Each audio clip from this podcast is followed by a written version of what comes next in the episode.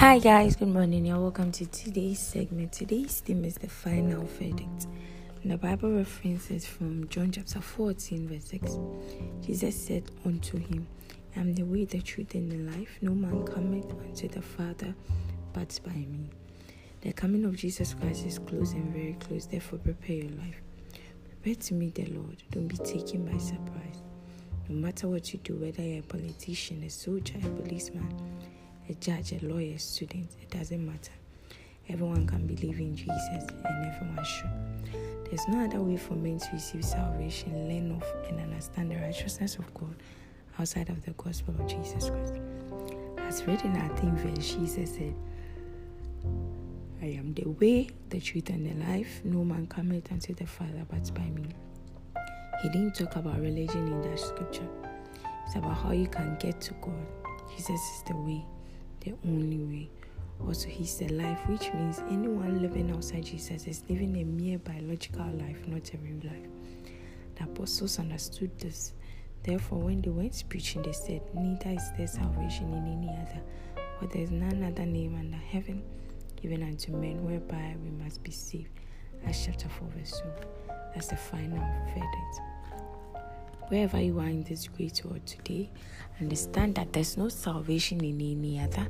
If you are reading this and you haven't made Jesus the Lord of your life, I call upon you now to believe in Jesus Christ with all your heart, then to the prayer of salvation, and pray that prayer and receive salvation for your soul. For you that are born again, this is the time to preach the gospel like never before. Preach it everywhere and to everyone in your world your street, place of work or business, your city, your nation, and the nations of the world. The Lord is counting on you. He said in Mark chapter 16, verse 15, Go into all the world and preach the gospel to every creature. Don't hold back, preach it everywhere. For further study, kindly read Mark chapter 16, verse 15 from the New King James Version, 2 Corinthians chapter 5, verse 18 to 19.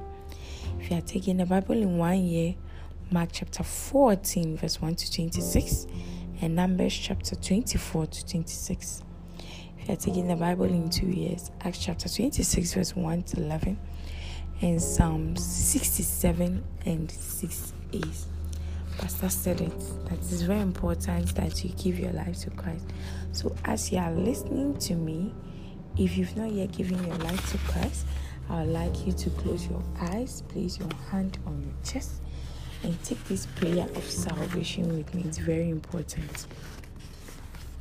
I mean everything I say with all your heart. So kindly take the prayer with me. Oh Lord God, I believe with all my heart in Jesus Christ,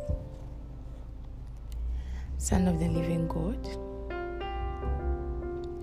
I believe He died for me and God raised Him from the dead. I believe He is alive today. I confess with my mouth that Jesus Christ is the Lord of my life from this day. Through Him and in His name, I have eternal life. I'm born again. Thank you, Lord, for saving my soul. I'm now a child of God. Hallelujah. You are now a child of God and I am a partaker of the grace because now Jesus lives in you. And it starts from there. As you tune in every day to listen to the message, the word of God, you build your spirit every day. Now let's take the prayer to round up today's session. Father, thank you for calling me into the ministry of reconciliation. Thank you for the supernatural enablement to transform the lives of those around me and beyond with the gospel. And now, in the name of the Lord Jesus, I pray for everyone who receives salvation today. The name of the Lord Jesus be named upon them from this day. Satan has no claims over them anymore. I Bless them with your word, with your grace, with your love, and with the Holy Ghost. Amen.